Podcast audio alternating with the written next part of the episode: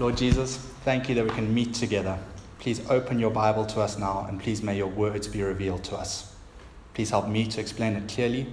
And in this heat, please keep all distracting thoughts from us. May we, may we remain focused on your word. In your name, amen.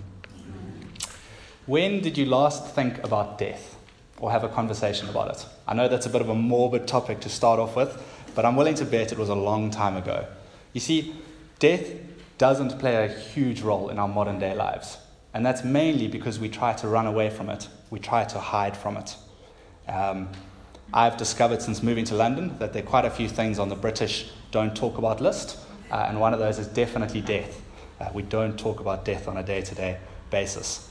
Another reason is that we live in a pretty modern and wealthy society. So there's been advances in uh, lifestyle, advances in medicine, advances in technology, and so we're not forced to confront death on a very regular basis. Mortality rates are, are way better than they used to be. Uh, if you think about Hudson Taylor, he was a famous British missionary.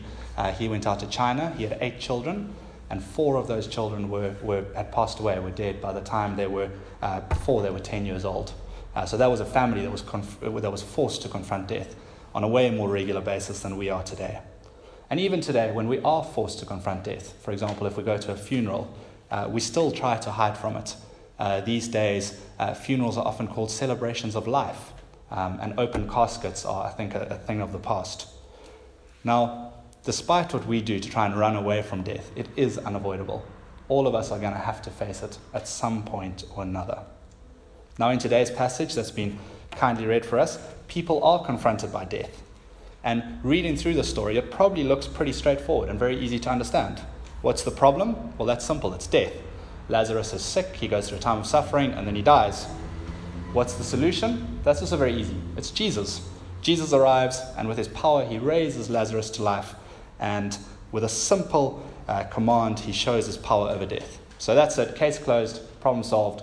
I think we can all go home, and that's the record for the world's shortest sermon ever. But, and there's a big but, as we read through this account, there are a few clues that there's a little bit more going on here. There's more than meets the eye. I don't know if anyone here is a fan of the movie Shrek, but you'll know that ogres are like onions, they've got layers to them. Now, this story is also one with layers, and we need to get through a few of those layers and try and peel back um, and, and find out what's happening here. Now, the first question, I don't know whether you noticed it, comes up in verse 6, where we see that Jesus delays his journey by two days. And the obvious question is why would Jesus do this? Why delay his journey by two days? We see that Jesus loves Mary and her sister Martha and their brother Lazarus. He's got a lot of love for this family. It's mentioned twice uh, at the start there in verse 3 and in verse 5. Now, in those days, parchment was pretty expensive, so you didn't repeat something unless you really wanted people to take note of it. So, this is clearly important. Uh, we also see that Jesus is saddened by this event. Later on, if we see in verse 33, we see that Jesus is deeply moved by these events. And in verse 35, the shortest verse in the Bible, we see that Jesus wept. Then there's also the geography of it all. Lazarus is, is lying in Bethany. He's dying in a, a town called Bethany, very close to Jerusalem. Jesus is all the way over the Jordan River, um, a good day's journey away. So there's the geographical problem. Um, he's far away. And yet, despite this, verse 6 says, So when he heard that Lazarus was sick, he stayed where he was two more days. And then he said to his disciples, Let us go back to Judea. So, why would Jesus do this? Why deliberately delay your trip? Uh, when he hears that his beloved friend is sick. Some of us might be wondering why Jesus needs to visit Lazarus at all. Uh, back in chapter 4, Jesus healed an official's son who was on his deathbed more than 20 miles away. And all he did was say the word. So there's no reason to actually go all the way to where Lazarus is. Um, and yet he decides to travel all the way there. I think verse 14 might give us a hint at, at, at these answers. Jesus is in discussion with his rather confused disciples. Have a look in verse 14 where he says, Lazarus is dead, and for your sake I am glad I was not there, so that you may believe. But let us go to him. So Jesus does this miracle so that people will believe in him.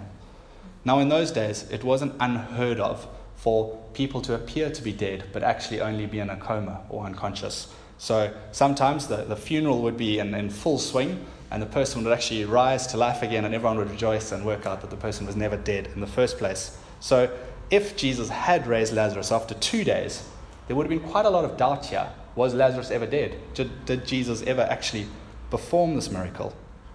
But after four days, And you'll notice in verse 39 it says Lazarus was smelling pretty bad by this stage. So I think it's pretty certain he is dead. Then it can only be the power of Jesus who is raising Lazarus from the dead. So, on the one hand, we have Jesus raising Lazarus from the dead, but on the other, he's also showing his power to his disciples, and through the recording of the story, his power to all of us as well. Another question that maybe springs to mind as we read through this is that this solution seems to be a short term solution. Lazarus will die again. This is the temporary miracle. It depends which way you look at it. But Jesus has either saved Lazarus by raising him from the dead, or he simply delayed his death. If, you, um, if you're one of the cynical people, you might even say Lazarus is unlucky. He's going to have to die twice. This is not a good position to be in. But if you have a look at Jesus' discussion Martha, with Martha, have a look in verse 26. He says, Whoever lives by believing in me will never die. So that's another strange thing in this passage.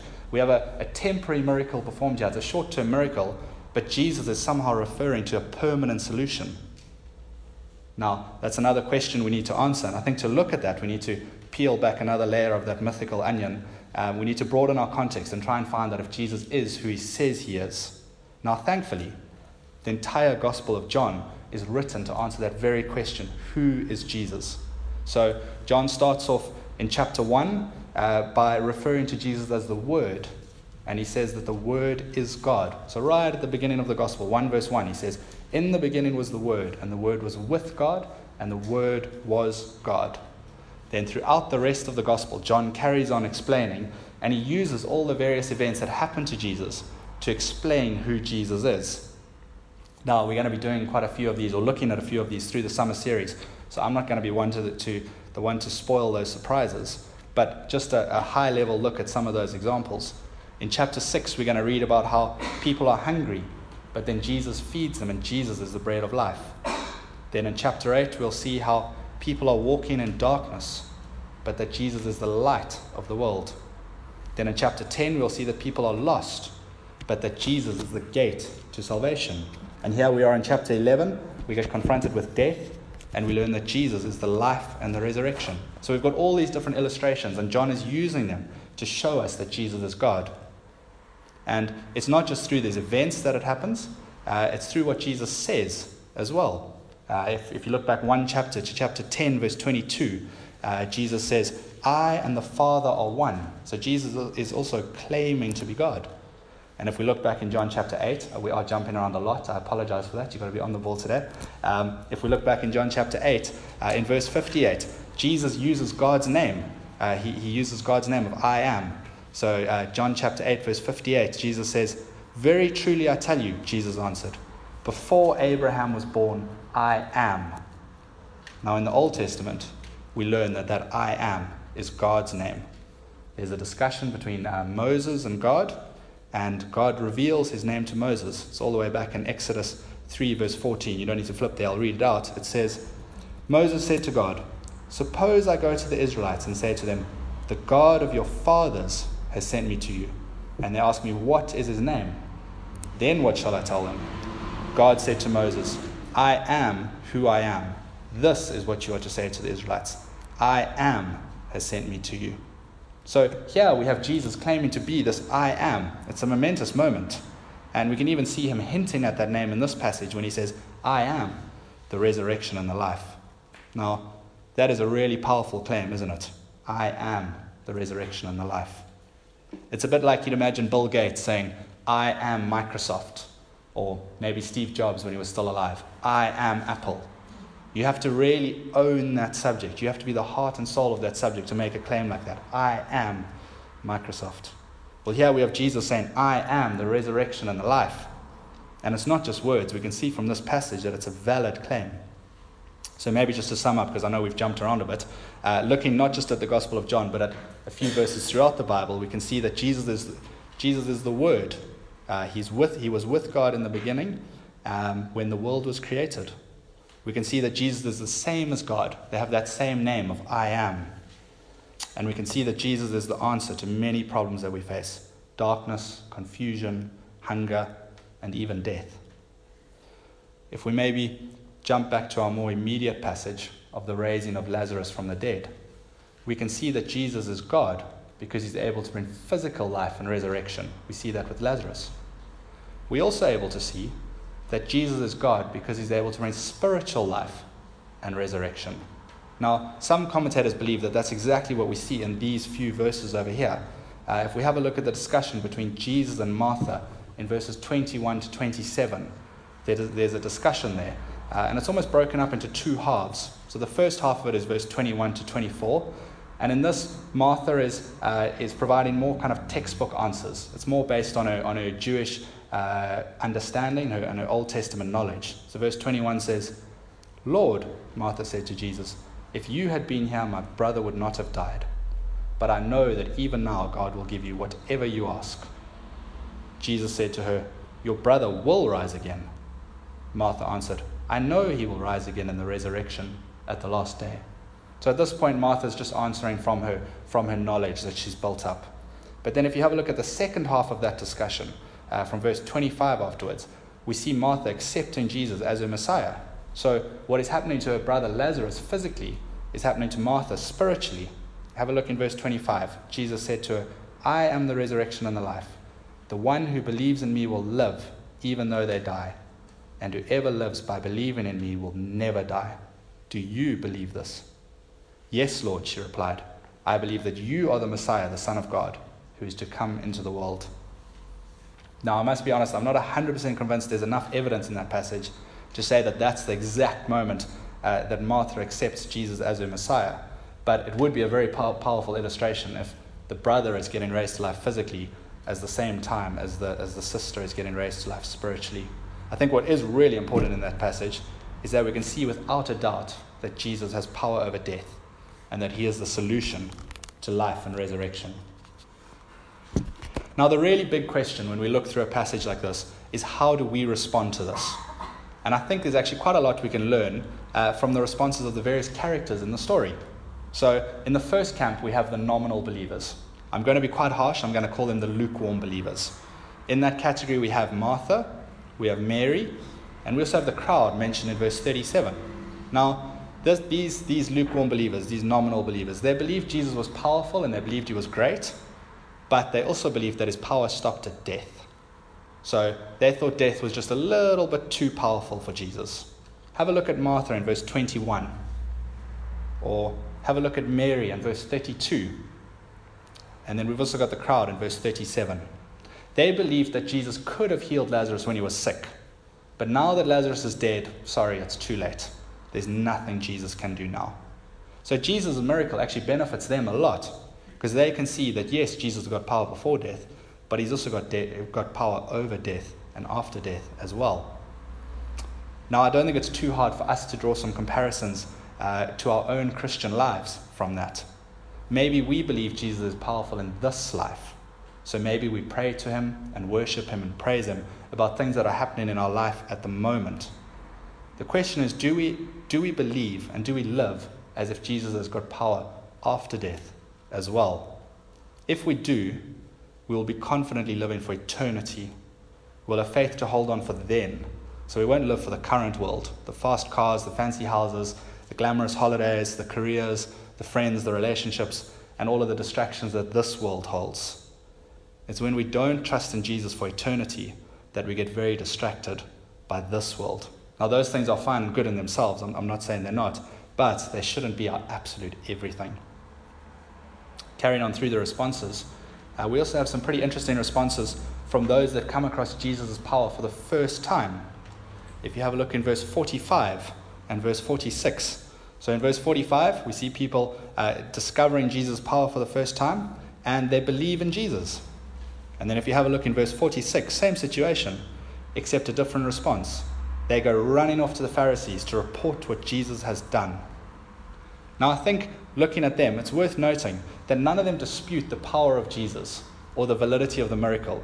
All of them agree yes, Jesus is powerful. Yes, Jesus really did this miracle. The difference is in the reaction. Some are for Jesus, some are against Jesus. Now, again, it's a pretty easy application to our lives, isn't it? we all see God's power around us. I personally haven't seen dead people raised to life recently. I don't know about you, but we do see God's power. Maybe it's something big. Maybe it's a beautiful sunset. Or maybe you walk outside and you see the starry night sky. Okay, probably not in London, but out in nature and you see the starry night sky and you see God's power. Or maybe it's something small. Maybe it's a beautiful flower or a painting or the wonder in a child's eyes when they discover something new for the first time. Whatever it might be, we're all reminded of, of God's power on a regular basis. We might turn towards God, we might ignore God, or we might reject Him completely and turn against Him. Another response is the Pharisees, and they would be comical if, if their response wasn't quite so tragic. So they hear these reports of Jesus' miracle. They call a meeting. You'll see that in verse 47. Now, they know that Jesus has got power over death. That's what this meeting is all about. And what did they decide to do? In verse 53, it tells us they decide to kill him. Now, it's a bit daft, isn't it? If someone's got power, uh, power over death, then killing them really isn't going to be a great solution. But that's what the Pharisees decide to do anyway. I think it is worth having a look at their reasoning. Have a look in verse 48. It says, If we let him go on like this, everyone will believe in him. And then the Romans will come and take away both our temple and our nation. You see, the Pharisees were perfectly happy with the status quo. They liked things just like it was. They had power, they had wealth, they had social standing. Life was perfect. They did not want to disrupt that status quo. They were so desperate to keep things just the way it was that they were even willing to commit murder. How desperate are we to hold on to our possessions and our worldly successes and our place in the world? Following Jesus means following a radical way of life. Jesus promises persecution and suffering, a world in which the last are first and the first are last. Are we willing to give up what we have in order to follow Jesus down that path? Or would we also rather have him dead from our lives? Then, looking at the last response, the disciples. Now, the disciples' response isn't really clear at this stage, and that's because they're on a longer journey. So, they've been with Jesus from the start of his ministry, they're seeing all of this, and it's only right at the end when they actually see Jesus' death and resurrection that we get to properly see their response. And they are pretty similar to us, the readers. We're also on a journey here. John is writing the entire story so that we can learn who Jesus is. John finishes off his gospel uh, right at the end in chapter 20, verse 30. He says, Jesus performed many other signs in the presence of his disciples, which are not recorded in this book. But these are written that you may believe that Jesus is the Messiah, the Son of God, and that by believing you may have life in his name. So, John is writing this entire gospel, not just this particular story, his entire gospel, to show us who Jesus is. He's forcing us to make a decision. We have to respond to the claims of Jesus in one way or another. In less than one month's time from the date of this miracle, Jesus will be dead. The Pharisees' wicked plan that they cooked up in verse 47 will go ahead. They will soon crucify Jesus on a hill outside Jerusalem. As their own high priest, Caiaphas, prophesied in verse 50, one man would die for the people. But we know that it doesn't end there. Jesus really does have power over death. And three days later, he's raised to life, triumphant and victorious. So, right now, the, the, the disciples are witnessing the death and resurrection of Lazarus, but this is only the curtain raiser to the main event. Pretty soon, they're going to witness the death and resurrection of Jesus himself. So, in conclusion, I think we can see from this miracle the power of Jesus. It's undisputed. Everyone who saw this miracle believed that Jesus was powerful. He really does have power over death. I think the love of Jesus is also undisputed. It's quite ironic, but Jesus swaps his life for Lazarus here. Jesus raises Lazarus from death to life, and it's actually at the expense of his own life. Raising Lazarus to life is what starts this whole plan in motion to get Jesus killed. So we can see the love of Jesus by substituting his life for Lazarus. And we know that Jesus didn't just substitute his life for Lazarus, but for all of us as well.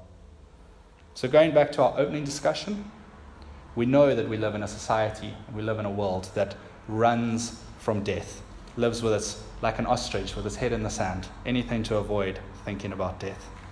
But in this world, isn't it great to know that we serve a God who gives life and resurrection and has power over death? Let's close in prayer.